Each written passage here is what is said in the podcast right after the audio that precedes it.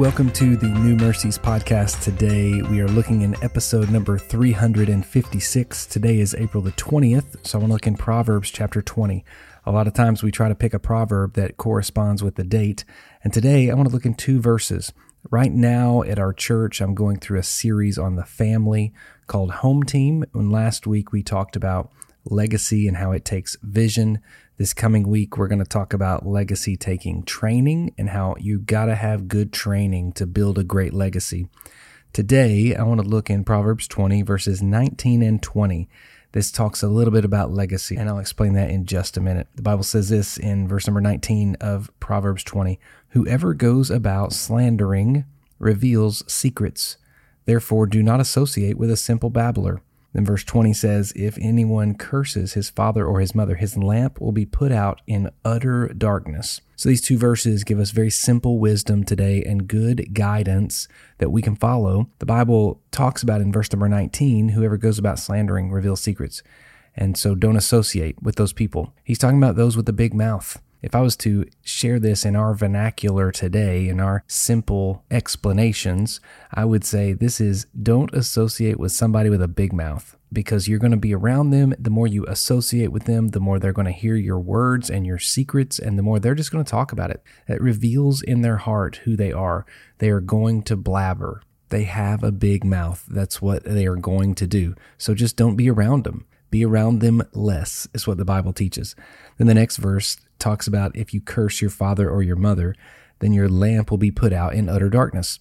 This is talking about somebody not just with a big mouth, but with a bad mouth, a mouth that is constantly cursing the ones that brought them up. The Bible is very explicit on how we are to honor our father and mother. The Bible shows us so many times over and over again, even in the Ten Commandments honor your father and mother, listen to your father and mother, obey your father and mother.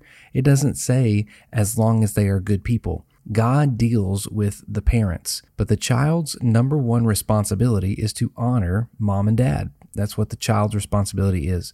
So, as you read this, this text gives us a picture into the heart of a person. If you curse your mother and father, it says your lamp will be put out in utter darkness.